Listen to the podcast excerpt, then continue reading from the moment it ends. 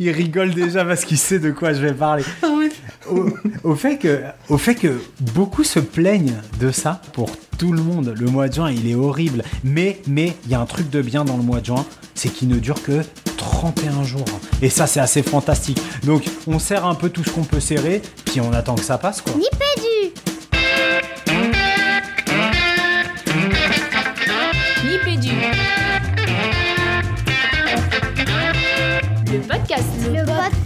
École. Éducation. Numérique.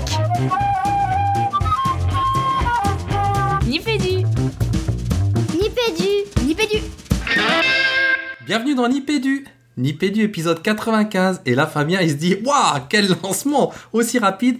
Je vous fais le pitch, on vient d'allumer les ordis, on vient d'appuyer sur le bouton, on ne s'est pas parlé avant, bien sûr on a notre conducteur, mais on y va. Salut Fabien Salut Régis, effectivement j'étais bouche bée. Tu l'avais un petit peu annoncé en disant tu vas voir cette espèce de, de pirouette radiophonique que je vais faire. Mais alors là tu m'impressionnes Régis. Et tout ça, écoute-moi bien, un 28 juin, bravo, t'es vraiment mon idole.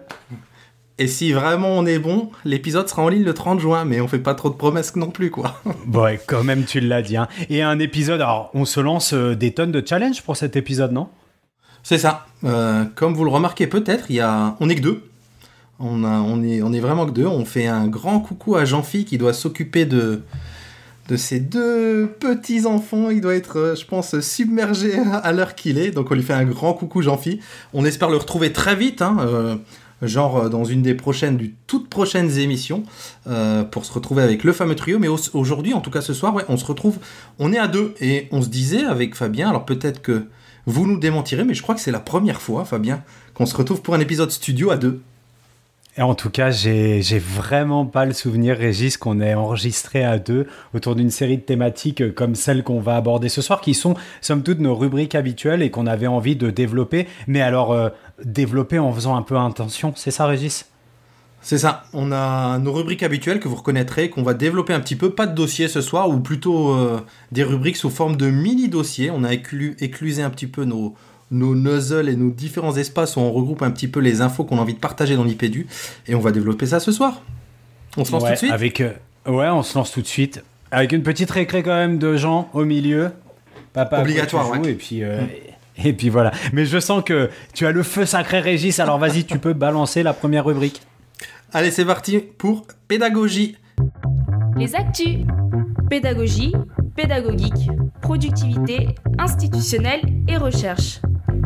Allez, on se lance tout de suite dans la première euh, rubrique euh, pédagogie avec euh, skéomorphisme pédagogique, Fabien. Ouah, le skéomorphisme pédagogique. Est-ce que c'est une expression pour briller euh, en société? Je ne sais pas, mais en tout cas, c'est une expression. Le skéomorphisme est un phénomène qui a attiré notre attention récemment, Régis. Euh, le skéomorphisme, pour faire simple, qu'est-ce que c'est? Le skéomorphisme, c'est une façon d'introduire une technologie, de la rendre acceptable auprès de ses utilisateurs en allant chercher, on va dire, la forme d'une technologie qui a été largement répandue et adoptée par ces mêmes utilisateurs. Est-ce que l'ai bien pitché Tu l'as super bien pitché. Je pense que en donnant quelques exemples, ça parlera euh, au moins geek de, de, de nos auditeurs. Peut-être donner un, un exemple typique. euh, allez. allez. Euh, je commence avec la Grèce antique, par exemple. Euh, sur les frontons des bâtiments de la Grèce antique, on avait des espèces de chevrons qui étaient gravés dans le marbre. Bien, en fait, euh, quand on a commencé à construire euh, ces, ces palais en pierre, eh bien, euh, pour rassurer les, habitants qui avaient l'habitude des structures en bois, bah, on a euh, reproduit sous forme de, de modelage, ou plutôt de, pierre taillée, ces éléments euh, de bois. Voilà, ça c'est du skéomorphisme. Donc les gens avaient peut-être un petit peu moins peur de rentrer dans ces bâtiments parce que ça leur rappelait des constructions qui étaient déjà connues. On fait un saut de plusieurs milliers d'années. Le skéomorphisme, vous en avez sûrement entendu parler dans les interfaces design. Le skéomorphisme, c'est par exemple votre application de prise de notes euh, numérique qui imite euh, des, des pages lignées arrachées. Voilà, quelque chose qui n'a pas de fonction utile sur la version numérique de votre carnet, mais qui imite euh, le bon vieux carnet traditionnel.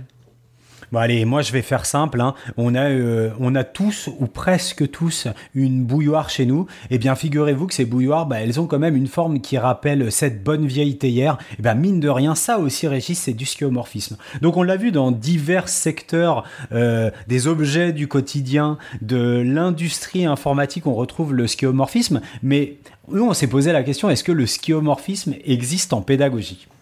Ah, cette question, Fabien, quand il a lancé ce sujet, on a, été tout de suite bouillant parce que, évidemment, ça a fait, ça fait fuser pas mal d'idées euh, bah, autour de, ce qu'on peut voir, en tout cas dans le numérique éducatif en ce moment et depuis, depuis un bon bout de temps, Fabien.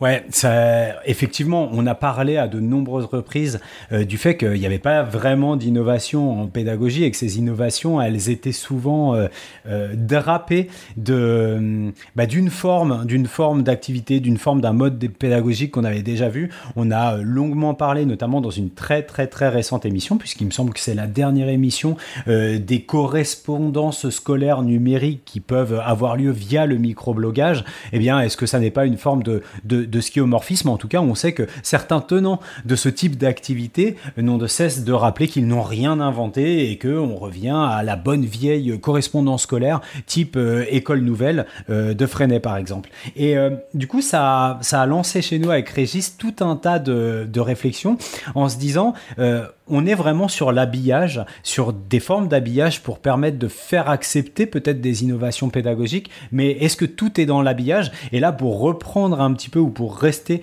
dans le secteur euh, du web design, notamment, hein, puisque le schiomorphisme, on l'associe euh, beaucoup, beaucoup, beaucoup au web design et aux interfaces euh, informatiques. Pensez notamment à ce qui peut se passer avec l'Apple Lisa et avec le bureau d'Apple de, à la fin des années 80 qui n'était pas totalement d'Apple, mais on vous en dit pas plus. Euh, est-ce que euh, on a vraiment aujourd'hui besoin de ce schiomorphisme, puisqu'il y a quelques années, on a vu Régis arriver le flat design. Alors qu'est-ce que c'est le flat design Ça a été un vrai revirement, bah, c'est-à-dire le on va dire le, le, dos de cette pièce, c'est dans le design, les designers qui disaient mais attendez, on n'a pas besoin de tout ça. On est passé à un autre à, une autre ère quelque part. Fabien parlait tout à l'heure de Google Duplex, avec notamment cette étude d'enfants qui disent mais moi j'ai pas besoin qu'on m'imite une voix humaine. Si je sais que je m'adresse à un robot, il peut me répondre comme un robot. L'important c'est que ce soit, pertinent. Pas besoin de cet habillage et de ces oripeaux là inutiles. Et, donc dans le flat design, c'est ces fameuses applis où justement on va à l'épuration totale. C'est-à-dire votre appli de prise de notes, elle a besoin de quoi? Elle a besoin juste d'une page blanche, du clavier et de quelques éléments de mise en forme.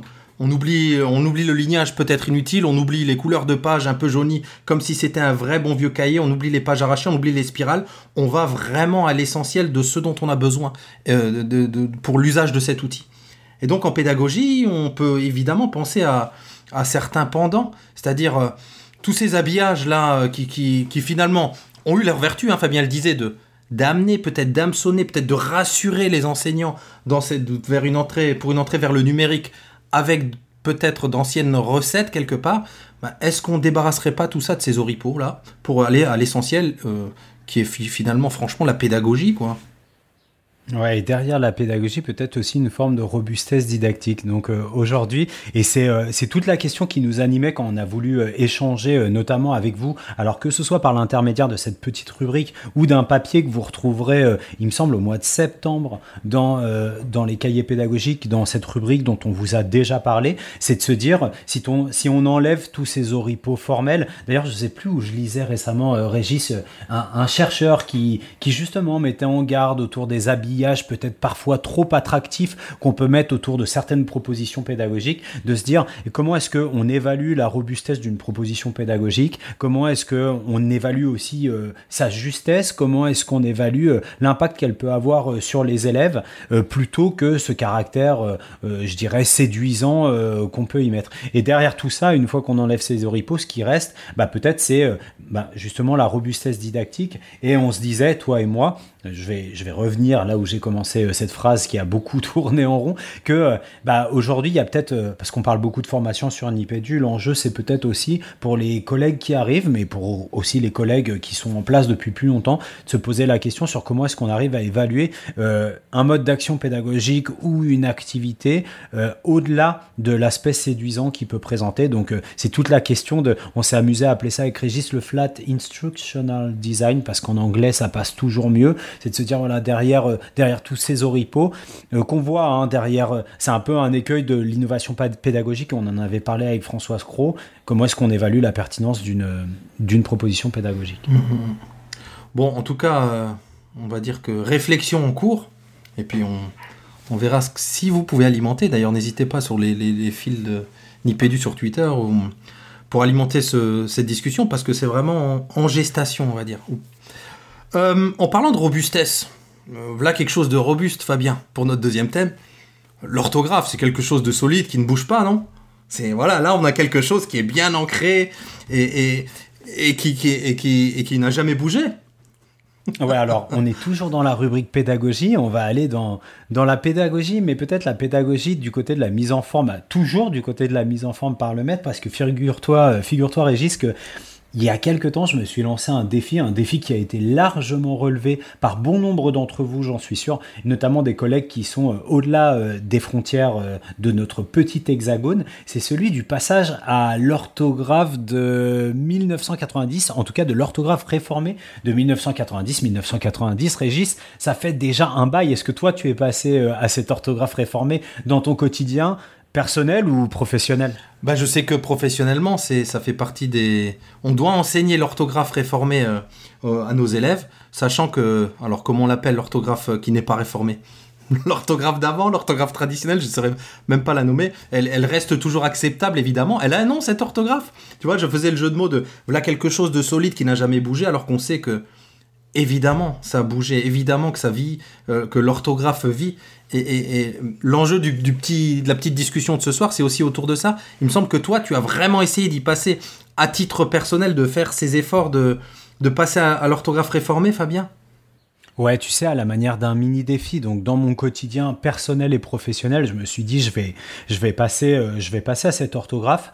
Donc, euh, le premier réflexe que j'ai eu pour tout te dire, ça a été euh, de chercher des sites ressources dans lesquels j'allais pouvoir avoir disposé d'un outil qui allait me permettre non seulement d'installer une certaine vigilance orthographique, donc on a bien compris hein, tout ce qui peut relever des accents circonflexes, tout ce qui peut relever des tirets, tout ce qui peut relever du doublement des consonnes dans certaines formes verbales, on commence à y faire attention. Et figure-toi que la première des surprises, c'est que euh, bah, je me suis retrouvé en difficulté euh, dans une recherche d'un outil qui soit suffisamment euh, ergonomique et complet pour que je puisse ne pas perdre trop de temps dans mon quotidien. Tu le sais, Régis, j'écris beaucoup dans mon quotidien professionnel, je produis beaucoup, et du coup, j'ai commencé à perdre, à perdre pas mal de temps et très souvent à ne pas trouver de réponse aux questions que je me posais.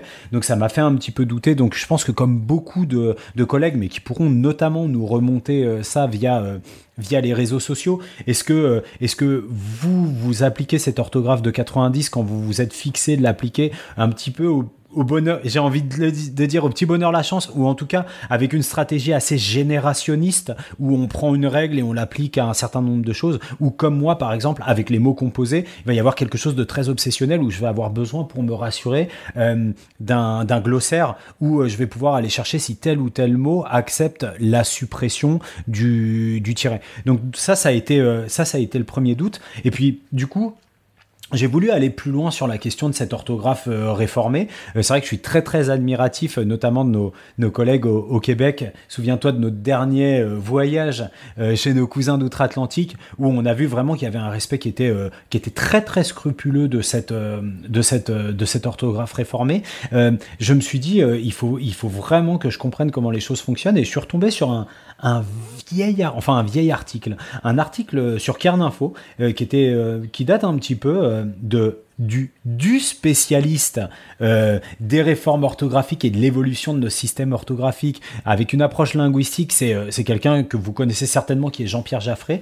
Et à l'été 2010, euh, il publie un papier sur la variation en orthographe. Et c'est super intéressant parce qu'en fait l'angle de ce papier, donc une publication scientifique, il est sur ce qu'il appelle les variantes normatives. Et sur nos degrés d'acceptabilité ici en France. Au-delà de la francophonie, j'ai l'impression que c'est très, très franco-français de se dire quel, degré d'acceptabilité on a à voir euh, cohabiter deux formes différentes d'un même mot. Et euh, c'est rigolo parce que je me suis fait retoquer aujourd'hui sur un texte où forcément je n'avais pas mis l'accent circonflexe sur le i de connaît. Celui-là, il est assez euh, classique et euh, la personne euh, à qui j'avais demandé de bien vouloir euh, relire le, texte, eh bien, m'a retoqué là-dessus. on trouve des choses assez surprenantes, hein, à vrai dire, autour de cette réforme de l'orthographe, Régis. Figure-toi que, a fortiori, j'ai vu le A se faire coiffer d'un accent grave il n'y a pas si longtemps que ça, à ma très grande surprise. Mm, mm. Oui, et puis il y a plein d'exemples comme ça, et c'est vrai que c'est, comme tu le dis, c'est hum, comment dire ce, tu te fais quand tu fais l'effort de le faire et que tu envoies un mail certains euh, bah, si on n'est pas au fait de l'orthographe réformée parce qu'il faut dire aussi que ça n'a pas euh, essaimé comme ça devrait en tout cas dans le grand public on se fait facilement retoquer. Je pense au classique accent sur événement euh, à ces choses là aux fameux tirets dont tu parlais qui, qui disparaissent un peu.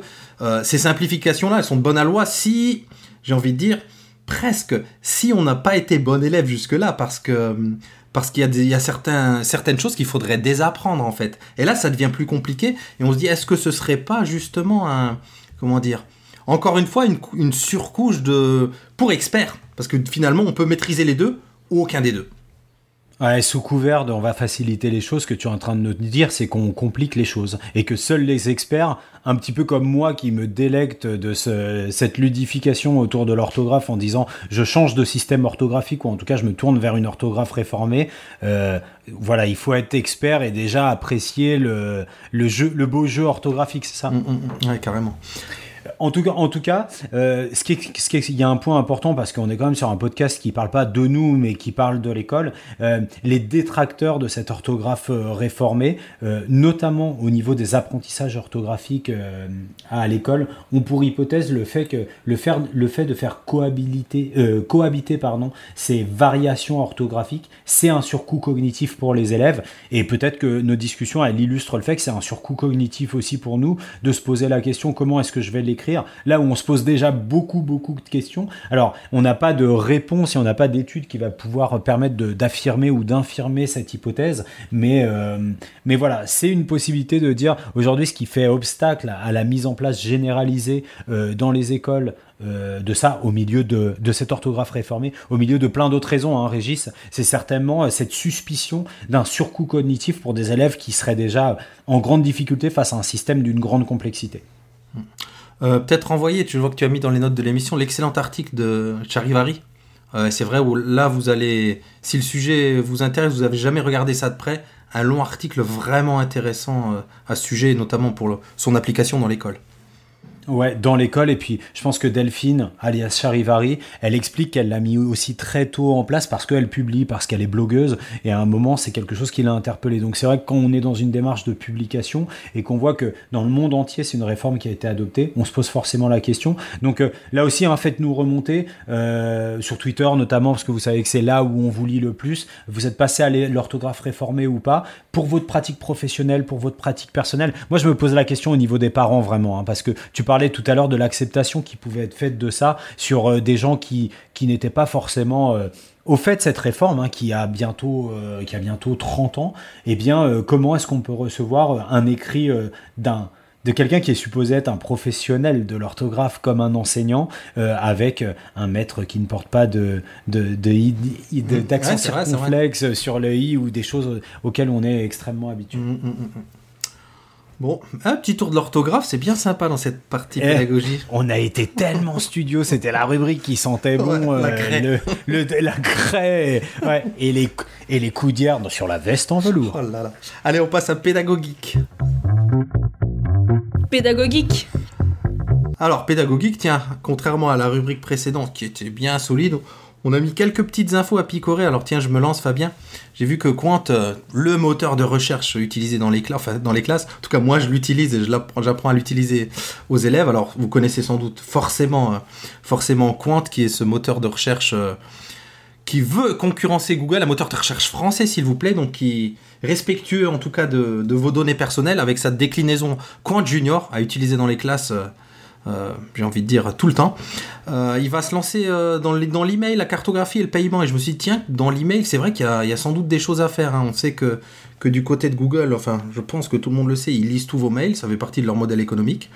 Donc voilà, on peut quand même se poser des questions, notamment dans le monde de l'éducation, savoir que tous vos mails sont lus éhontément par Google. C'est d'ailleurs pour ça que je fais un pont que, que depuis quelques années, je crois, on n'a plus le droit, tu sais, de de faire des, des rebasculements de sa messagerie euh, académique euh, via un compte Google. Alors je sais qu'il y a... J'étais pas du tout au courant de ça. Il, suffit d'une petite coche, hein, c'est permis sur le... Enfin je sais pas si ça l'est encore, mais dans, dans, dans de refaire basculer, mais vraiment les DSI ont envoyé des mails chez nous l'année dernière, je crois en début d'année, pour dire euh, non, non, faut plus le faire, c'est plus que déconseillé de le faire.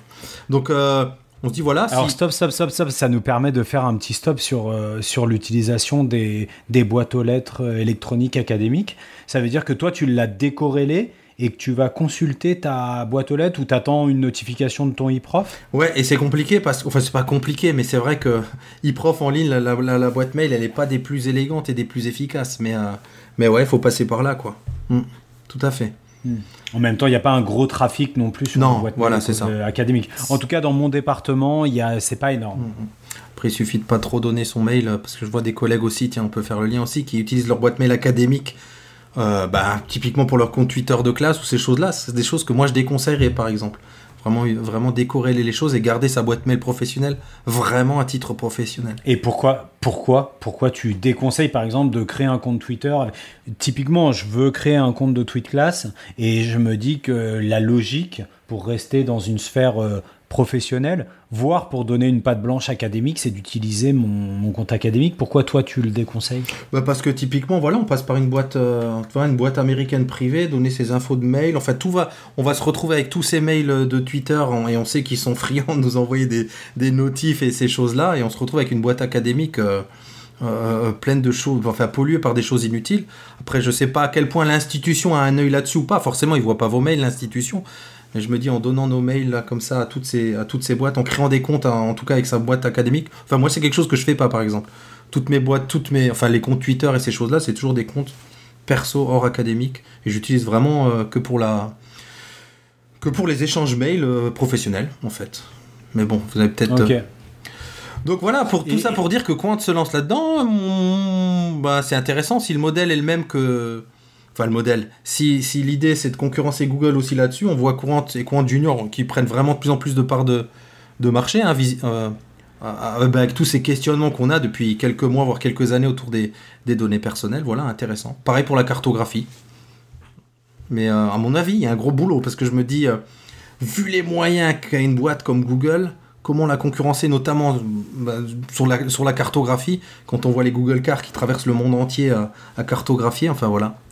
En tout cas, après, euh, belle initiative. Après, sur les, sur, les suites, euh, sur les suites qui sont proposées par Framasoft, tu retrouves, euh, tu retrouves déjà toutes ces, toutes ces options-là. Ouais. Donc, c'est peut-être c'est peut-être l'interopérabilité entre toutes les solutions qu'on peut retrouver, par exemple, dans ce qu'on pourrait appeler, je sais pas, là, c'est pas une suite Framasoft, mais dans, tous les, dans, dans toutes les solutions Framasoft, on a une interopérabilité entre les différentes solutions qui est peut-être moins ergonomique que ce que propose aujourd'hui Google avec, avec des solutions qui sont très épurées. Je fais pas de la pub pour Google, hein, c'est juste un, constat que entre une feuille de calcul de chez Google et une intégration sur MyMaps, qui est la solution qui permet de, créer des modélisations sur une carte à partir de données CSV ou, d'un Google Doc, euh, d'une feuille de calcul. C'est tellement simple. Je suis pas sûr, moi qui ne suis pas un grand expert, même si je suis un soutien euh, de la suite Framasoft, de, pouvoir retrouver aujourd'hui le même, euh, la même capacité. Et bien logiquement, parce qu'on parle de Google et, et, de Google qui est une, voilà, un géant du net industriel, et puis de l'autre côté, une, association tenue par des, bah, par des gens qui font leur maximum et qui font les choses suffisamment bien. D'ailleurs, euh, est-ce que tu me permets, euh, Régis, de dire que n'hésitez pas à aller soutenir euh, Framasoft en faisant un petit don. Je pense que c'est quelque chose de très très de très important, pas que pour se déculpabiliser d'utiliser la suite Google, ce qui est peut-être ce que je fais aussi, mais parce qu'ils ont souvent des alternatives qui sont extrêmement intéressantes. Et lorsqu'on est en classe, on ne saurait vous conseiller que trop d'aller vers ce genre de solution. Voilà, parfait. Et c'était une belle petite rubrique pédagogique qui finit tellement bien que j'ai envie de zapper le point suivant que tu vois sur les notes de l'émission, qui nous referait mettre le nez dans ces grandes entreprises du GAFA. Et ça te va? Ouais, et, et peut-être que c'est le moment de partir en récré, Régis, non? Bah allez, c'est parti. C'est la récré. C'est la récré. La récré, la récré, la récré. Alors, alors, une récré, excuse-moi, je t'ai copié la parole. Je voudrais, je voudrais parler de cette récré. Alors, c'est la récré de, je le disais tout à l'heure, hein, de Jean, de Jean Noël, de Papa à quoi tu joues. Hein. Donc là aussi, hein, le podcast de Jean, n'hésitez pas à aller l'écouter. Papa à quoi tu joues, n'hésitez pas à le soutenir sur Tipeee parce que derrière, il y a un financement participatif. Il n'est pas sur les mêmes contenus que nous et il a besoin d'un petit coup de pouce. Et ce soir, c'est assez extraordinaire parce que, si j'ai bien compris, il envoie des kebabs dans l'espace. c'est ça. Ah ouais, ah bon. Ouais, des, des, des, fusées à base de kebab. Non, non. Bon, vous allez. Alimenté à la sauce blanche et à l'hydrogène. Et, ça va loin. Non, vous, ah bah, pour les plus fans, je pense qu'ils auront peut-être reconnu le Kerbal Space Program. Mais on vous laisse écouter ça.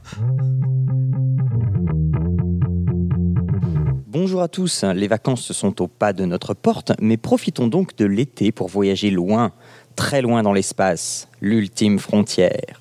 La conquête spatiale a toujours été un fantasme de l'être humain et beaucoup d'entre nous, dès qu'il ou elle a été en âge de choisir un métier, a dit ⁇ Quand je serai grand, je serai astronaute !⁇ eh bien, vous allez enfin pouvoir assouvir ce rêve de gosse avec Kerbal Space Program sur PC ou console. Tout se passe dans un monde peuplé d'êtres humains un peu spéciaux et il y a probablement un lien de parenté avec les lapins crétins la société Kerbal s'est mise en tête de lancer son propre programme spatial pour conquérir l'univers. Il va donc falloir assembler des fusées avec le peu de connaissances scientifiques et technologiques que vous avez au départ, faire des observations de vol et des expériences pour gagner du savoir technique et technologique afin de pouvoir créer des fusées et des navettes toujours plus performantes et perfectionnées. Et cela jusqu'à votre ultime objectif, la colonisation de l'espace. Il peut y avoir un côté austère et complexe au départ, mais on y prend très vite ses marques et on ne tarde pas à y prendre aussi du plaisir. Il y a trois modes de jeu. Le jeu libre avec tous les éléments débloqués dès le départ. Pas de progression, juste un joyeux assemblage de fusées et d'exploration ou crash test spatial. Ensuite, un mode où il faudra gérer l'apprentissage des technologies et des sciences. Enfin, un mode plus difficile dans lequel il faudra en plus gérer le côté économique en établissant des contrats et en réalisant des missions bien précises. Un mode réellement difficile pour ceux qui aiment avoir la main sur tout.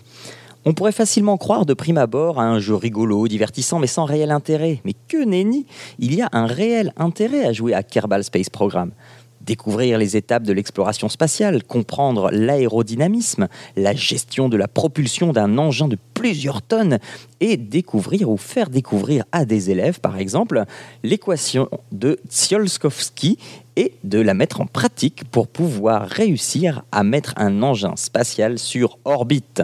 C'est un jeu beaucoup plus complet qu'il n'en a l'air et on pourra passer un temps infini à tâtonner pour trouver la meilleure configuration de fusée ou alors à faire des calculs mathématiques pour éviter une éjection de l'atmosphère trop véloce provoquant la surchauffe de la coque et bien sûr l'explosion pure et simple de la fusée.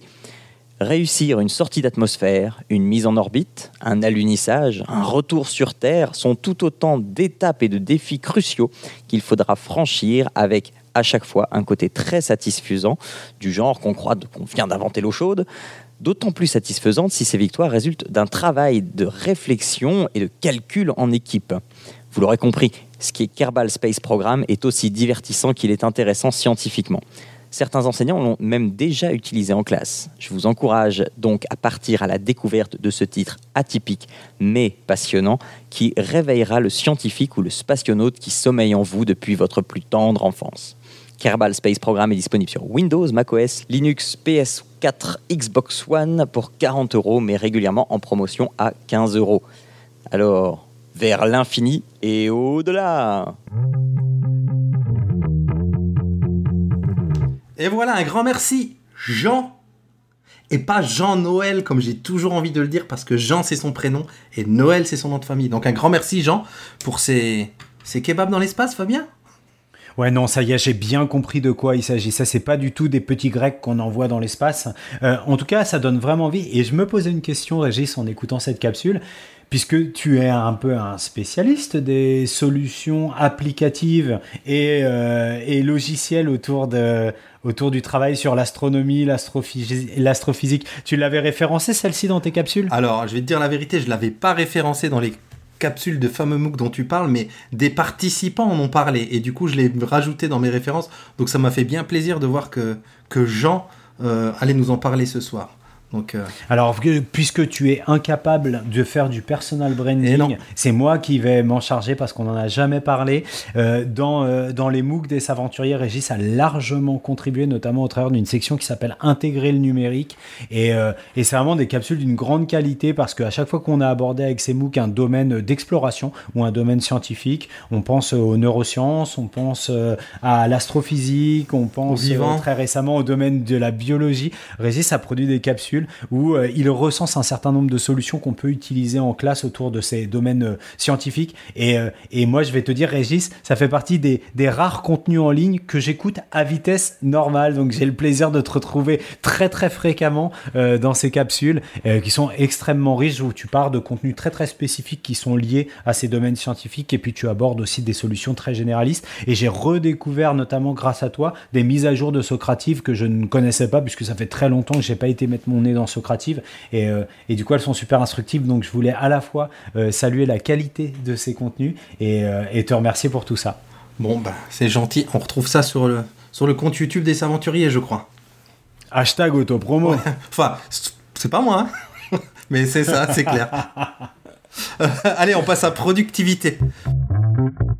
Productivité. Alors, productivité, Fabien, toi qui es sans doute, euh, je pense, euh, le mec le plus productif que j'ai rencontré de ma vie, peut-être juste, euh, juste derrière la NASA. Tu peux nous partager des petites astuces? Et tu me fais rougir. Regarde, euh, je sais pas parce qu'on se tire bien la bourre en termes de productivité. En tout cas, on, je pense pas qu'on naisse productif. On peut naître obsessionnel, ce qui peut t'aider quelque part à être productif. Mais en tout cas, il faut développer des stratégies qui vont t'aider à être productif. Et, euh, et, et ces dernières années, effectivement, avec, euh, on va dire, la, la condensation d'un certain nombre de dossiers, si on veut survivre, on est obligé de mettre en place ces stratégies. Et c'est rigolo parce qu'on est dans une, dans une émission qui parle, qui parle bien évidemment de solutions numériques. On sait que cette question du temps compté, elle est vraiment prégnante chez, euh, chez nos collègues euh, enseignants. On en a parlé, euh, on en a parlé récemment. Et et, et du coup, on a, on a déjà parlé, il me semble, Régis, toi notamment, de solutions euh, d'organisation euh, comme Trello notamment, pour pouvoir créer euh, des fiches et des rappels qui vont nous permettre de pouvoir nous organiser et de mener une gestion de projet aussi élégante qu'efficace. Et il se trouve que, je dois te le dire, Régis, euh, moi j'ai, même si on a essayé de l'utiliser tous les deux, j'ai jamais vraiment accroché avec Trello et je saurais pas te dire pourquoi. Alors tiens, avant de me lancer dans, dans quelques explications, toi, t'en es où de ton utilisation de Trello? Euh, Moi, je m'en sers encore pas pour gestion de projet, plus comme, euh, comme, euh, comment dire, Curation. Voilà, comme outil de curation. Tu vois, là, typiquement, euh, j'ai mon Nuzzle qui fait remonter les choses des réseaux sociaux et les choses plus, enfin, plus concrètes de- du quotidien ou les bouquins ou ces choses-là, par exemple, dont je veux parler dans Nipédu pour les récré, etc., ben, je les mets dans mon Trello. Si tu veux, avant, j'avais, j'utilisais pour ça avant, euh, tu te rappelles, il y avait une solution. euh, Non. non, Ah. Euh, C'était quoi? C'était en, en Evernote, flux RSS Non, Evernote. Ah, Evernote. Pour, Oh, pour dire t'es- que le truc c'est est mort, quoi. Ouais, c'est vrai. Non, Mais tu vois, c'était, j'avais toute ma vie dans Evernote, quoi. Et puis finalement, bah voilà, avec le modèle payant et tout ce qu'ils ont fait par la suite, bon bah, j'ai un peu migré ces choses-là vers, vers, vers, vers Trello. Tu disais, on a essayé de gérer des projets à un ou à deux ou même à plus euh, dans, dans, dans nos projets communs avec Trello. Et c'est vrai que de ce côté-là, bon, on n'a jamais réussi totalement à l'utiliser comme ça. Donc en vrai, je m'en sers comme outil de curation et avec quelques petits rappels à droite à gauche, mais euh, vraiment pas comme outil de gestion de projet complexe. Alors après, derrière, en ne sous-estimant pas la puissance de Trello Ouais. et peut-être en affirmant mon incapacité à pouvoir appréhender toute cette puissance-là. Parce que je crois savoir notamment que sur les dernières mises à jour, il y a vraiment, vraiment des choses intéressantes. Et on parlait d'interopérabilité tout à l'heure. Euh, on parle souvent de Slack dans cette émission. Euh, ton Trello, tu peux l'interopérabiliser avec Slack notamment, et on sait que moi, par exemple, aujourd'hui, Slack, euh, il, il, il va pouvoir me renvoyer un certain nombre d'infos. Euh, il est connecté avec mes calendriers, il est connecté avec euh, mon Google Drive, et euh, je me dis que peut-être, tu vois, d'utiliser Trello euh, avec Slack, ça me permettrait de l'utiliser plus élégamment. Mais en fait, tu vas voir qu'on va retrouver. En fait, on va retomber sur des basiques parce que euh, comment comment je me je m'organise aujourd'hui. On a parlé, euh, je crois que c'est- c'était cette année parce que j'ai le souvenir d'avoir échangé avec Jean-Philippe à ce sujet ou en tout cas il était là sur. euh, tu te souviens, on avait parlé des des des, des bullet journal. Tu te Ouais, ouais, de ouais, ouais, tout à fait. Mm. euh, donc le, le bullet journal, qu'est-ce que c'est? Ben, En fait, c'est assez simple. C'est la façon dont vous allez euh, enrichir un cahier. Donc vous parlez d'un cahier un petit peu lambda. Et puis l'idée c'est euh, à partir d'un certain nombre de d'un certain codage euh, iconique, à partir de techniques assez simples comme la numérotation euh, des pages, comme l'insertion en début de votre cahier d'un sommaire, bah, vous allez pouvoir vous créer un véritable agenda enrichi avec des to do. Donc moi je fonctionne exactement de cette façon-là, Régis, pour faire assez simple. je numérote les pages du cahier et, et chaque page correspond euh, à une journée. Et euh, dans chaque journée je vais écrire euh, les tâches à faire. Donc ce qui est important c'est vraiment vraiment de compléter le cahier de le numéroter en bas de page mais aussi d'écrire les jours qui se succèdent. Et en fait j'ai compris que quand les tâches arrivaient vers nous plutôt que se sentir à un moment submergé par une certaine charge cognitive l'idée c'est de prendre tout ce qu'on nous demande de faire supposément ou tout ce qu'on a à faire et de le remettre à un petit peu plus tard. Et de bien identifier la date à laquelle à laquelle on va le faire. Et puis ensuite je un code couleur pour dire en fonction de chaque journée. Donc l'idée c'est que pour chaque jour de compléter la to-do, la to-do qui aura été complétée soit la veille, soit peut-être des fois 15 jours avant et on redécouvre une tâche à réaliser. Euh, l'idée c'est d'utiliser soit euh, un codage en, de type euh, je le reporte au lendemain, c'est une, c'est une tâche qui a déjà été rapportée. Donc ça c'est des éléments qui sont intéressants. moi j'ai réalisé la tâche, donc c'est bon c'est une tâche que je voulais faire réaliser par Régis, donc il y a aussi un codage pour Régis, et voilà, une organisation avec une marge. En tout cas, je pense que chacun va pouvoir avoir son organisation de bullet journal. Conclusion, j'ai dû repasser par un objet physique. Euh, pour pouvoir me rassurer, très certainement, mais en tout cas, il est extrêmement structurant. Et euh, pour de vrai, j'utilise un cahier spirale avec euh, très peu de pages, des petits carreaux, et je, l'emmène partout avec moi. Et, et c'est vraiment un format qui me convient. Du crayon à papier, du stabilo, et euh, ça roule. Mais il y a toujours du numérique dans cette histoire, Régis. Donc, euh, je le complète, ce, ce, ce, cahier journal, en tout cas ce boulet de journal, ah, c'est rigolo que j'ai dit cahier journal. Ce boulet de journal, je le complète avec une application, tu vas voir. Et c'est là où je vais terrasser les trois quarts de notre poditeur avec une application qui est pour moi aujourd'hui une application indispensable dont je ne pourrais pas me, me passer. Donc, euh, je tiens à présenter mes excuses aux utilisateurs d'Android puisque c'est une application iOS et c'est Rappel, Régis. Alors, Régis, est-ce que tu peux nous rappeler ce que c'est que l'application Rappel? Bah, Rappel, c'est tout simplement, ça porte tellement bien son nom. C'est une to-do list qu'on peut euh, on, remplit juste une suite de bullets et on peut euh, bah, se, faire, des rappels euh, à des dates ou à des heures prévues ou même à des lieux, je crois, mais ça je m'en sers pas. Et surtout des listes qu'on peut partager. On en a plusieurs en commune, hein, Fabien. Exactement, on en a plusieurs en commune. On a la possibilité d'enrichir ces rappels euh, avec des notes, avec des URL. Euh, tu le disais, de les partager. Bien sûr, tout ça, ça vient s'organiser dans des listes. Euh, ces listes, on peut les partager avec une ou plusieurs personnes également. Et moi, j'y vois que des que des avantages parce qu'en fait, lorsque effectivement toute la journée on est toute la journée on a des informations sur des choses à faire sur des personnes à rappeler sur des sur des des, rendez-vous qu'on doit avoir sur des choses qu'il faut absolument compléter, eh bien plutôt que se surcharger cognitivement euh, avec ces informations, bah, l'idée c'est juste de les ventiler élégamment dans le temps en faisant un petit rétro-planning par rapport à la date des livrables ou la date des échéances. Et puis euh, et puis bah, d'avoir tout ça dans ce dans sa to-do. Donc euh, entre ce boulet de journal et cette to-do rappel mais je suis persuadé que sur Android on va avoir des tonnes de, de poditeurs qui qui en nous écoutant doivent dire mais bien entendu et je connais bien mieux euh, il y a le, pendant sur Android. En tout cas, si on reprend ce qu'on disait tout à l'heure sur le flat, et pour un petit peu donner de la cohérence à tout ça, on est sur des applications, Régis, qui sont, qui sont complètement dépurées. C'est-à-dire que effectivement, Trello va peut-être être très puissant, mais il va me demander à moi plus de temps pour l'investir mmh, mmh. et pour en maîtriser euh, tous les aspects, toutes les subtilités et, euh, et toutes ses potentialités. Là, rappel pour de vrai, mais c'est tellement simple d'utilisation que c'est un vrai régal. Un cahier, une application native, et, et ça permet de, de, gagner réellement, réellement en productivité, comme tu le disais tout à l'heure. Mmh, après, c'est clair que chacun, tu vois, moi, je me, je me retrouve, il me faut du physique, hein, tu le sais, moi, je suis un fanat d'une seule sorte de post-it, les fameux post-it post pardon verticaux et lignés là donc ça c'est moi c'est mon outil physique après j'aurais beaucoup de mal le boulet de journal c'est pas pour moi je suis trop euh, Je suis, trop brouillon pour ça, moi. Ma petite liste où juste je barre, et encore, si je suis obsessionnel, mais je l'avais déjà dit, je crois, dans l'IPDU, j'ai besoin que quand je barre quelque chose sur ma liste, on le voit plus du tout. Donc j'ai un gros feutre noir où vraiment, voilà, c'est zappé. J'ai l'impression que ça me libère cognitivement de plus le voir juste barré, tu vois. Alors que toi, tu me disais, par contre, le fait de le barrer et de le voir barré, ça te met aussi un process de, ben voilà, cette tâche est terminée. Ça me, ça me, comment dire, ça me motive à voir que j'ai avancé. Moi, j'ai besoin de voir qu'elle est plus là, justement. Donc, tu vois, il y a plein de petites subtilités comme ça pour chacun. Charge à chacun de trouver sa solution idéale. Mais vous serez jamais aussi productif que Fabien, quel que soit l'outil que vous utiliserez.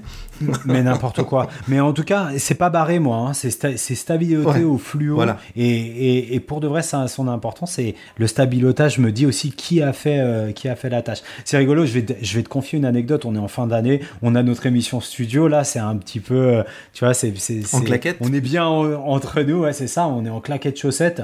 Et. J'avais, quand j'ai passé ma certification professionnelle autour de l'enseignement en milieu spécialisé, euh, feu euh, Kappa et SH, Capey aujourd'hui, euh, la prof de, de psychopatho euh, m'avait pris comme exemple en disant regardez là vous avez un bon obsessionnel devant vous avec ses crayons de couleur et parce que j'étais déjà sur du sketch note pour des bonnes raisons c'est que en fait euh, j'ai beaucoup de mal à rester je l'ai déjà dit déjà à rester euh, assis attentif et concentré sur un discours oral continu dans lequel j'interagis pas. Et c'est vrai que très tôt je, je me suis vite saisi du sketch note j'adore dessiner j'adore griffonner et en fait je transformais mes notes en sketch note. Et j'allais tellement loin que j'avais bah, j'avais, euh, tu sais, une trousse de crayons de couleur, une boîte de crayons de couleur. Donc, imagine un petit peu le bonhomme de 30 ans en formation avec une boîte de crayons de couleur. Donc, un peu la risée euh, de tout le monde. En tout cas, c'était pas passé inaperçu aux yeux de cette prof de psychopatho, que je salue d'ailleurs. Euh, J'ai oublié le nom, mais voilà, encore une fois, hein, tous mes formateurs pour le KPSH, ça a vraiment été le, le niveau haut de ce que j'ai pu connaître en termes de formation euh, d'enseignant. Bah, elle a dit, regardez, c'est, oui, il est obsessionnel. Oui, il y a des processus comme ça qui semblent très rigides, mais c'est aussi des stratégies gagnantes. Et du coup, ça m'a toujours fait réfléchir. En tout cas, ça m'a fait réfléchir aux stratégies qui sont mises en place par certains élèves qu'on peut identifier parfois comme des, comportements étranges, voire déviants, mais toujours penser derrière euh, que, qu'est-ce que ça apporte en termes de, de gains pour euh, cet élève et surtout de structuration euh, psychique chez lui sur des temps de classe qui sont parfois un petit peu difficiles. hein. Encore une fois, vous avez peut-être tous été, euh, j'imagine, sur des longs temps de formation. Bah, rester assis pendant 6 heures à écouter quelqu'un, c'est vraiment, vraiment, vraiment pas facile. Allez, cadeau surprise en plein milieu d'émission, on passe aux excellents conseils MOOC de Marie-Camille Couder.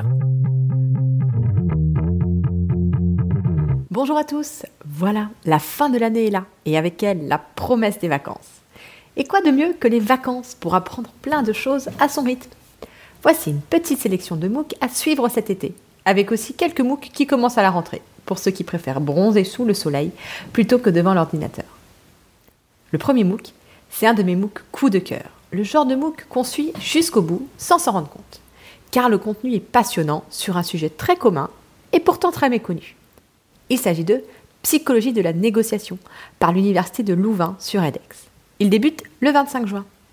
Alors, vous me direz, la négociation, c'est pas vraiment au cœur du métier d'enseignant. Et c'est là que vous vous trompez. La négociation, c'est beaucoup plus large que ce que se passe quand on achète une maison. Non, à chaque fois que deux parties doivent se mettre d'accord sur une décision, c'est une négociation. Donc oui, ce MOOC vous donnera des pistes pour vous aider à mieux négocier votre service de l'année prochaine avec vos collègues, une sortie scolaire avec votre chef d'établissement ou la date du prochain contrôle avec vos élèves. Le 7 juillet sur Fun débute le MOOC Éducation par la recherche, s'aventurier du vivant. Proposé par l'Université de la Sorbonne, ce MOOC vous présentera les enjeux et méthodes de l'apprentissage par la recherche dans le domaine de la biologie. Vous y trouverez tous les outils pour vous former pendant l'été et lancer un projet s'aventurier du vivant dès la rentrée prochaine. Comme il n'y a pas de raison que ce soit que les enseignants qui travaillent, voici donc 4 MOOC à destination des élèves de terminale qui viennent fraîchement d'être diplômés. En suivant ces MOOC durant l'été, vos élèves arriveront mieux préparés dans l'enseignement supérieur, ce qui pourrait les aider à vivre cette transition pas toujours facile. Les trois premiers sont proposés par l'école polytechnique sur Fun, deux sur les mathématiques et un sur la physique. Comme leur nom l'indique, ces MOOC s'adressent aux élèves ayant choisi de suivre une filière scientifique. Pour ceux ayant choisi de s'orienter dans les sciences humaines, l'Université fédérale de Toulouse-Midi-Pyrénées vous propose un MOOC intitulé Introduction à la psychologie à l'université. À noter d'ores et déjà dans vos tablettes le MOOC 10 commençant le 15 octobre 2018. Ce MOOC s'adresse spécifiquement aux enseignants souhaitant se former à l'accueil d'élèves 10. À noter que la structure et l'ingénierie de ce MOOC semblent novatrices. En effet, il prendra place sur une plateforme collaborative, The Course Network.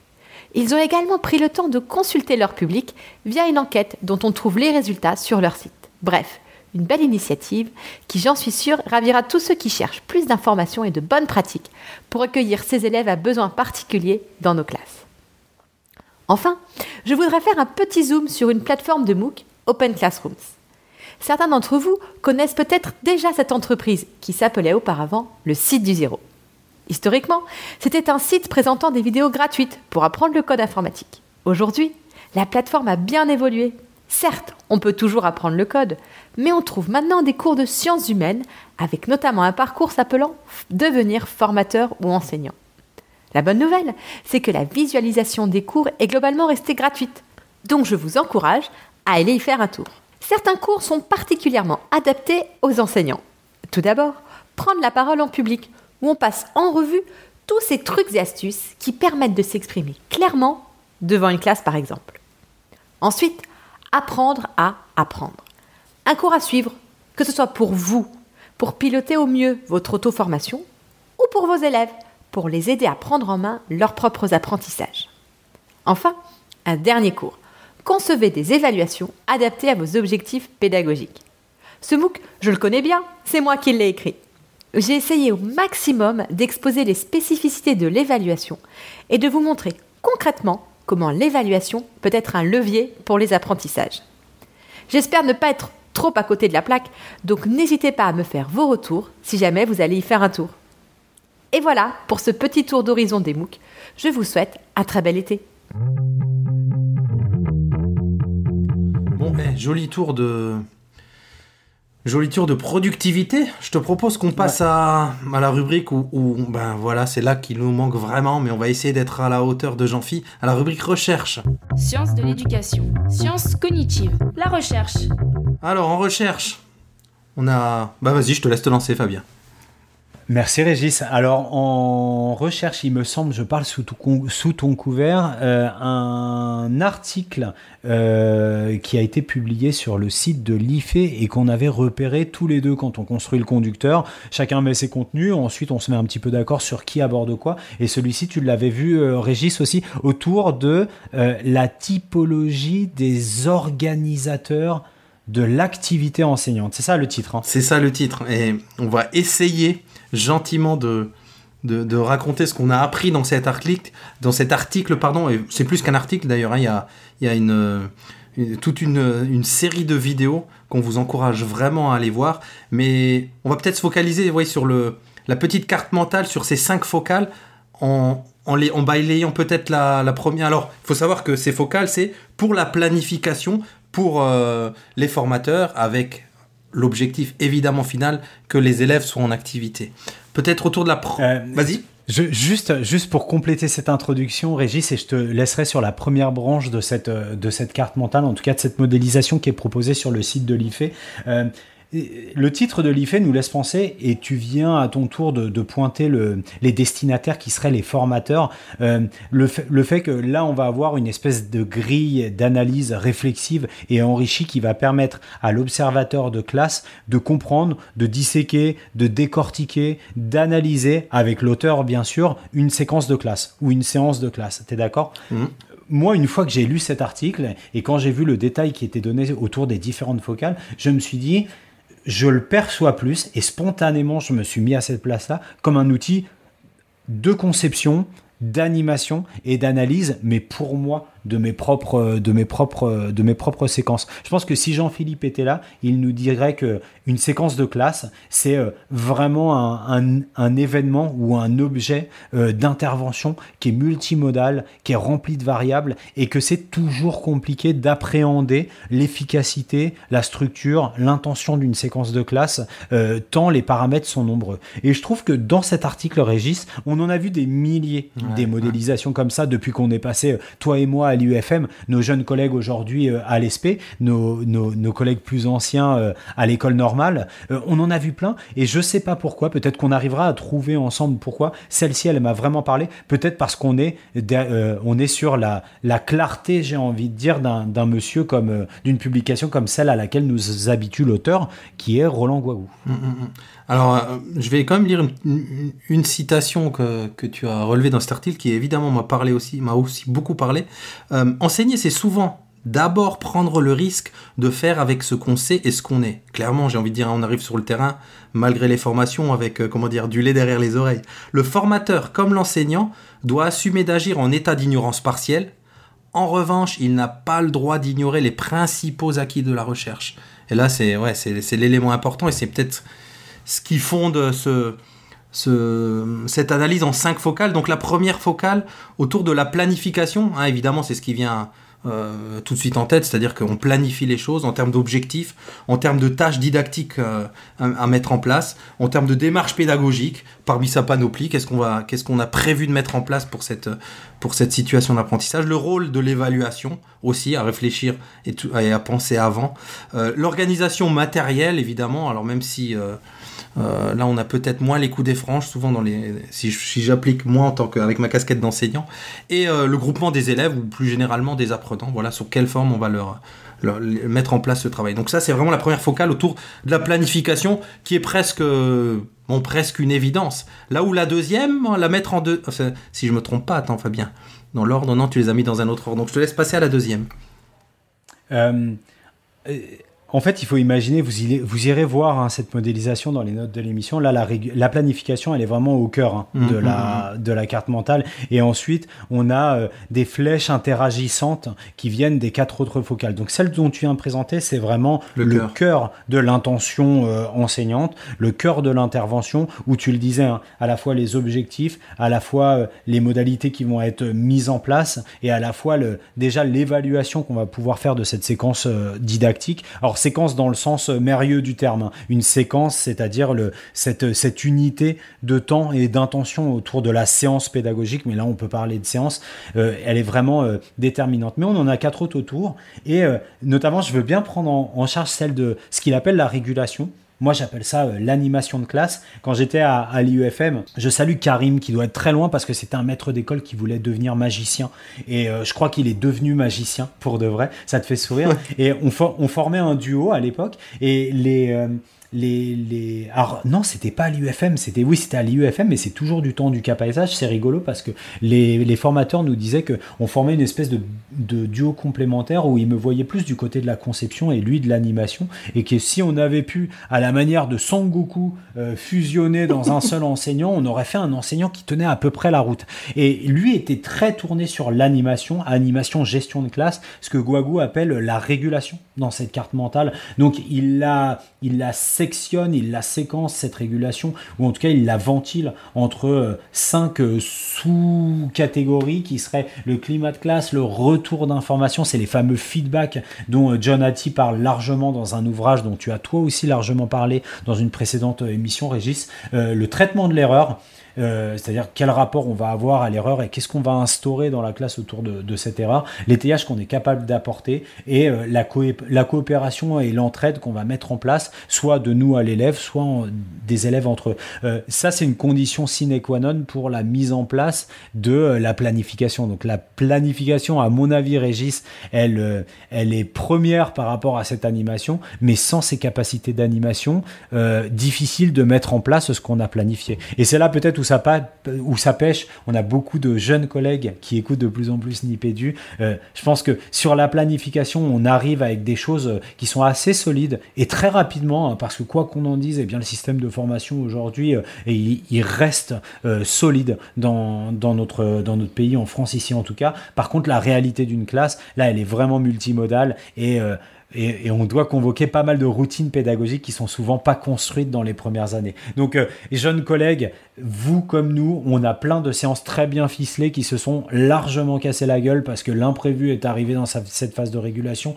ou parce que nos routines pédagogiques en termes d'animation de classe, elles étaient euh, parfois pas suffisamment euh, rodées. Notre, notre, notre répertoire d'intervention et notre adaptation constante aux différents événements qui peuvent venir perturber ou apporter quelques turbulences à, à ce qu'on aimerait être un déroulement parfait, Régis. qui n'existe pas. Et c'est tant mieux. Euh, troisième focale, euh, ou quatrième, si on prend la planification comme une focale, la motivation, avec l'en- l'enrôlement le maintien de l'engagement des élèves dans la tâche. Et là, j'ai envie de renvoyer vers les, notamment vers les travaux d'André Tricot, hein, de pas confondre hein, l'engagement dans la tâche, euh, et la motivation intrinsèque de l'élève. Enfin, il y a vraiment là quelque chose à, à creuser. Euh, L'orientation et le maintien de l'attention, évidemment, pas de pas d'engagement dans la tâche et pas de travail sérieux sans attention, et le développement du sentiment de compétence. Et là, je pense forcément toujours à à, à- À notre ami à notre Bandura. ami Bandura, ouais, dont j'ai toujours pas acheté le bouquin, qui est assez difficile à trouver. Mais euh, ouais, notre grand maître Bandura que j'ai vraiment envie de lire dans le texte euh, dès que possible. Et, et moi, j'aime bien cette focale, Régis. Elle apporte vraiment quelque chose parce que parce qu'elle permet de penser. Euh, on parlait tout à l'heure de caractère attractif d'une proposition pédagogique. Là, ça va au-delà. C'est de se dire que intrinsèquement, euh, on pense euh, au-delà de l'habillage dont on parlait tout à l'heure, à différents paramètres sur lesquels on va pouvoir agir pour faire en sorte que l'effet motivationnel de la séance, de la séquence, y soit réel.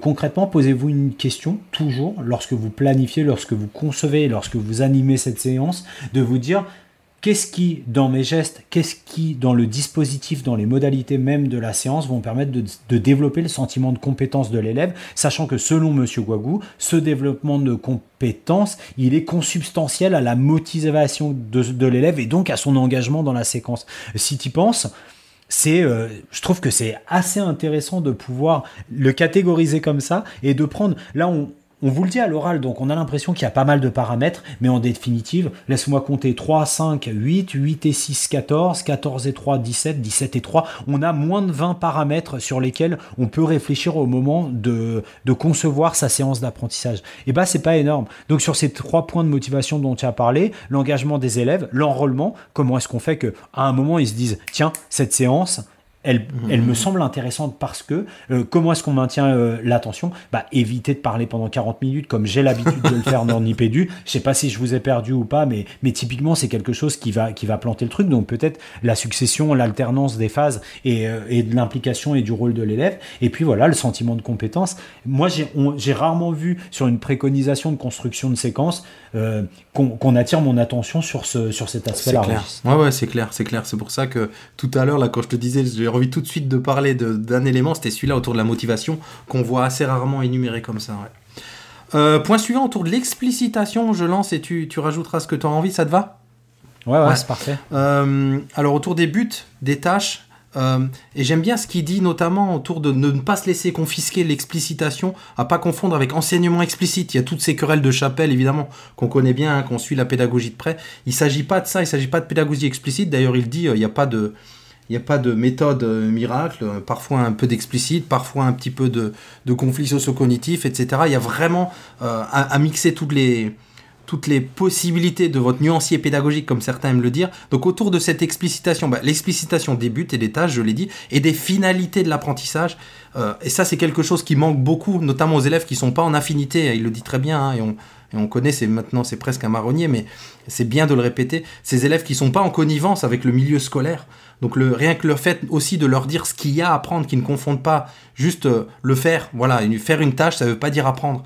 Vers quel but on, va et quelle est la finalité de l'apprentissage pour l'élève, c'est important qu'il le sache, qu'on lui explicite.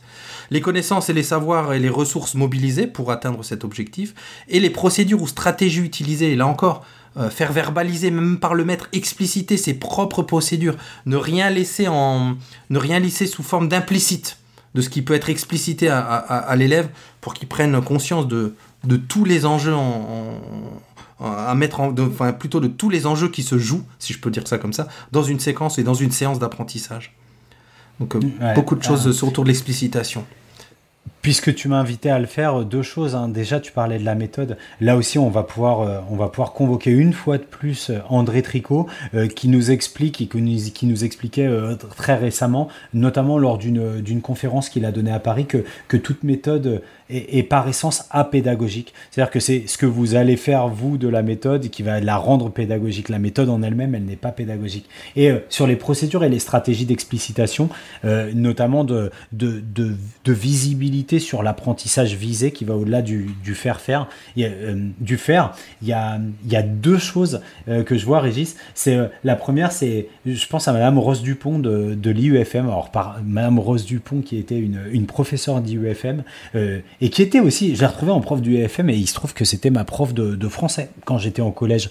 Drôle de coïncidence, qui nous disait toujours, lorsque vous êtes dans un acte d'enseignement, posez-vous la question de si vous êtes en train de faire faire ou si vous êtes en train d'enseigner. Et, ça, ça m'a vraiment marqué. Donc, posez-vous la question et en fonction de votre intention euh, enseignante, si vous êtes en train de faire faire et si vous êtes euh, en ou si vous êtes en train d'enseigner. Et sur l'explicitation, j'ai changé. C'est pas que j'ai changé, c'est que j'ai vu faire récemment quelqu'un, quelqu'un qu'on a reçu dans l'IPEDU qui s'appelle Patrice Claire, qui est coordonnateur euh, de réseau d'éducation prioritaire plus à Creil dans l'Oise, qui est assez extraordinaire pour ça, c'est à chaque fois qu'un élève prend la parole, il a cette capacité de façon développée ou de façon très synthétique de lui dire par des petites formules, euh, là tu es en train de m'expliquer que ça veut dire que tu as compris que. Ou à l'inverse, là tu es en train de poser la question que, ça veut dire que tu doutes encore si ceci ou cela. Et tu vois, il a des stratégies comme ça de reprise qui ne cassent pas du tout la dynamique des échanges à l'oral de la classe, plutôt qui invitent tout le monde à réfléchir autour. Et il a une certaine maestrie dans ça, mais j'ai compris parce que je lui ai demandé de me, de, de me mettre un petit peu sur papier euh, cette stratégie-là, qui était euh, une stratégie qui était pensée hein, euh, pour ses élèves. Et, et c'est assez, c'est assez surprenant de simplicité et d'efficacité. On parlait de routine pédagogique, voilà le typiquement le type de, de geste professionnel qui, quand on le voit, semble tellement anodin dans la mise en œuvre et qui en fait sont d'une efficacité redoutable parce que vous connaissez nos élèves, euh, ils prennent rapidement le pli et euh, au bout d'un moment cet automatisme il se transforme vraiment en une habileté euh, cognitive acquise. C'est assez surprenant et j'en profite pour saluer Patrice Claire en lui souhaitant de, de très bonnes vacances. Un big up. Ouais. Big up Patrice. Euh, dernier point autour de la différenciation. Ah là là, que de débats autour de la différenciation. hein. C'est vrai que euh, il y, a- il y a presque derrière ça pour certains enseignants qui arrivent dans le meeting et nous disent mais c'est le mot magique. On nous répète tout le temps différenciation, différenciation. Euh, et là, là, ce que nous dit Roland Guagou, c'est oui, on en fait l'apologie. Mais la recherche est très mesurée là-dessus. Euh, Il y, y a même des recherches qui montrent que, alors, à prendre avec toutes les pincettes possibles, mais que ça peut être contre-productif, Fabien, de différencier. Alors là, tu poses la question à un enseignant, un ancien enseignant spécialisé et qui plus est un enseignant spécialisé de CESAD qui pendant quelques années a eu pour mission d'inclure des élèves dans des groupes euh, plus larges avec euh, une personnalisation des modalités qui lui étaient proposées en classe et des supports à cet élève. Eh bien effectivement, moi je comprends tout à fait ce que veut dire Roland Guagou ou en tout cas ce qu'il rapporte de certains travaux de recherche en disant que cette différenciation, elle peut être vive par beaucoup d'élèves comme une forme de stigmatisation.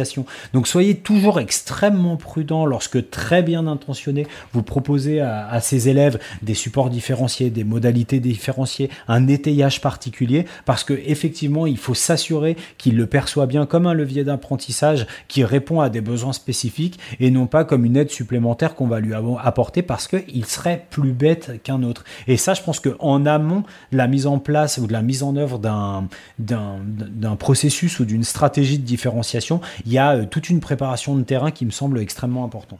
Et avec l'accord de l'élève, hein, ce que tu dis, ça me rappelle, je crois que c'était il y a deux ans, mes élèves que j'appelais mes, mes trois fantastiques, et je leur demandais toujours s'ils avaient besoin, est-ce que vous voulez le... euh, Je vous donne aujourd'hui un support que je vais adapter ou, ou vous voulez le support comme les autres élèves Et puis voilà, ça les faisait s'accrocher à se dire euh, bah non, aujourd'hui je, tente le support comme tout le monde et si j'en ai besoin, bah ça vient. Il suffit d'appeler le maître et il, a- prévu ce, cet étayage et cette différenciation. Mais si on a l'accord de l'élève, on a son engagement et là on retourne dans, le pan suivant, j'ai envie de dire autour de la motivation.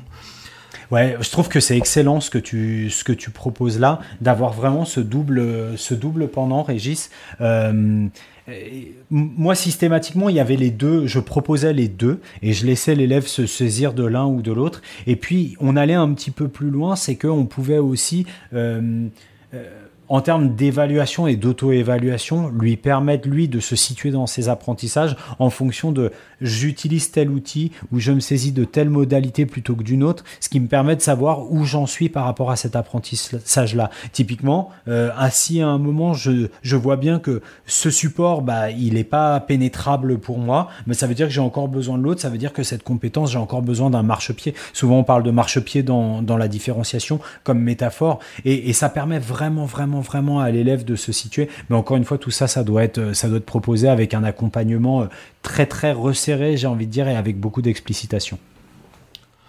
Bon, bah, j'espère qu'on aura fait honneur dans cette section recherche euh, à Jean-Phi, qui nous dira en tout cas, on vous encourage vraiment à aller évidemment lire euh, cet article de Fanton Comble et à regarder les vidéos qui.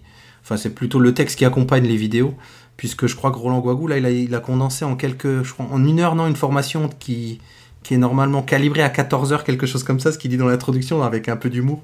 Donc euh, voilà. Euh, Je suis en train de regarder le conducteur, Fabien, et. Eh. eh, eh. Moi, je suis en train de regarder le timing, Ouais. mon Régis, et je me dis, on y est presque. Presque. 58 minutes. Est-ce que moi, j'irais bien faire un côté des coups de cœur, coups de gueule? Bim Inspiration, Inspiration. coup de cœur, Coup de cœur. Coup de gueule. coup de gueule. Euh, on est dans Inspiration coup de cœur, coup de gueule. Moi, un coup de projo euh, sur Edu Théâtre, le podcast euh, autour du théâtre scolaire de Valérie Boucher et Joanne Labro. Alors, Valérie Boucher, euh, que vous connaissez sur Twitter sous le pseudo Postscriptum, il me semble.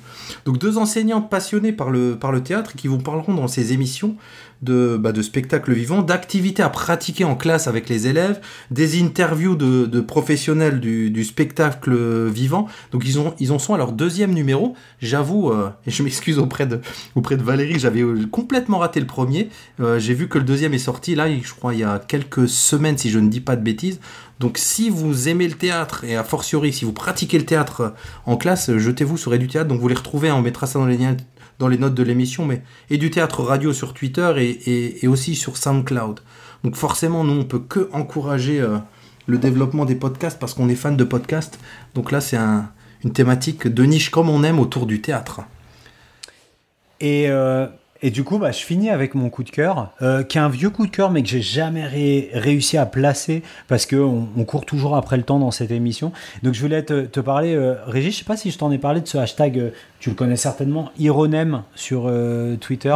Donc, l'ironem, qu'est-ce que c'est? C'est un, un, un jeu de langage dans lequel on va détourner un mot, plus souvent une expression idiomatique, en remplaçant des lettres ou en remplaçant des mots pour détourner le sens très très poé- poétiquement d'un de ces mots ou, ou d'une de ces expressions. Donc là, j'ai juste fait ironem euh, sur Twitter avec euh, les plus populaires. Donc je dois rendre hommage à une collègue de la DAN de Grenoble qui m'a fait découvrir ce phénomène euh, Twitter il y a euh, quelques temps lors d'un congrès de la MLF. Donc je la remercie et elle se reconnaîtra. Et en fait, bah, tu prends une, expr- une expression et tu la détournes. Par exemple, alors celle-ci elle n'est pas sur Twitter, mais moi c'est mon ironem préféré, c'est passer en coupe-vent. Ouais, ouais.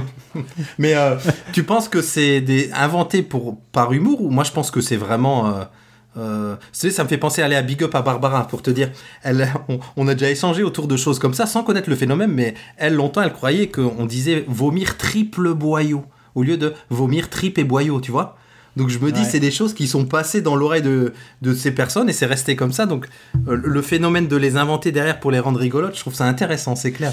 Bah, où tu as, euh, ouais, voilà, l'idée c'est d'a- d'aller vraiment sur le jeu linguistique et, euh, et en tout cas, on peut proposer ça aux élèves. Il y a vraiment le champion de Twitter, c'est Étienne CDL slash et C points. Bon, vous irez voir, on vous mettra tout ça dans les notes de l'émission. Et tu vois, il, il met, on parlait tout à l'heure du mois de juin, lui, il met massacre à la ronchonneuse. Enfin, tu vois, là vraiment, y a, donc c'est c'est assez sympa de voir ça. Et, et je vois aussi qu'il y en a qui font des, des ironèmes enrichis, puisque on a Julia Dumont. Alors, Julia Dumont, vous la connaissez certainement, l'excellente Julia Dumont. C'est une des, euh, de- des initiatrices et la créatrice de, euh, du jeu euh, de l'escape game pédagogique du pôle euh, numérique de Créteil qui s'appelle qui s'appelle Enigma. Ça y est, j'ai trouvé. Donc on salue Julia qui travaille pour le Canopé et elle met, euh, tu sais, un gif de The Pope, c'est ça, cette série avec euh, The Pope, et elle met malsain en deux mots, mal euh, comme l'opposé de la femelle et saint bah, comme un saint homme. Donc euh, voilà, on a un ironème, on peut aller très très loin euh, de- sur des toutes petites formes et je pense notamment aux collègues du, du secondaire. Il y a vraiment des choses qui doivent être très rigolotes à faire avec des élèves plus âgés. Voilà. Du coup, on a pris du temps pour ce, pour ce coup de gueule, coup de griffe, Régis. J'ai envie de dire, on a tenu Eh. notre promesse. Ah, je, je pensais que je eh, fais une pensais danse pas mon micro. Mais ouais, mais moi aussi, regarde, je danse comme un Brésilien. Incroyable. Je- jamais j'aurais cru qu'on était capable de faire ça, Régis. Voilà. Ça veut dire qu'il faut qu'on dise tout de suite au revoir avant qu'on reparte pour un quart d'heure de discussion. Donc euh, Ouais. voilà, euh, ben, on vous souhaite une très bonne euh, toute fin d'année parce que là, la publication, vous êtes vraiment dans la dernière semaine. Et on se retrouve très vite pour les émissions, nos habituelles, enfin habituelles, on sait pas, mais nos émissions d'été parce que vous le savez, avec la productivité excellente de Fabien, on ne s'arrête jamais. Donc on se retrouve euh, très vite dans une prochaine émission. Ouais, pour de vrai, en fait, c'est toi le tyran qui me fait bosser et qui exploite euh, mon temps de sommeil, comme vous le savez. Euh, je pense que tu as ouvert l'émission avec, euh, on va finir avec et on va dédicacer ce 95e opus de Nipédu à quatre personnes. Bien sûr, c'est Marine, c'est Zoé et c'est Juliette. Et la quatrième personne, c'est Jean-Philippe. On vous souhaite plein de bonheur à tous les quatre. Et c'est vraiment euh, notre carnet. Euh, notre carnet de naissance euh, à Nipédieu, on est très très très très très fiers de pouvoir d'avoir pouvoir pu vivre ça même de loin aux côtés de, de notre chercheur qui nous reviendra en pleine forme dans, dans quelques émissions. Allez, à bientôt. Et surtout eh, Et surtout, même au mois de juin, Régis Qu'est-ce qu'on fait? On garde la pêche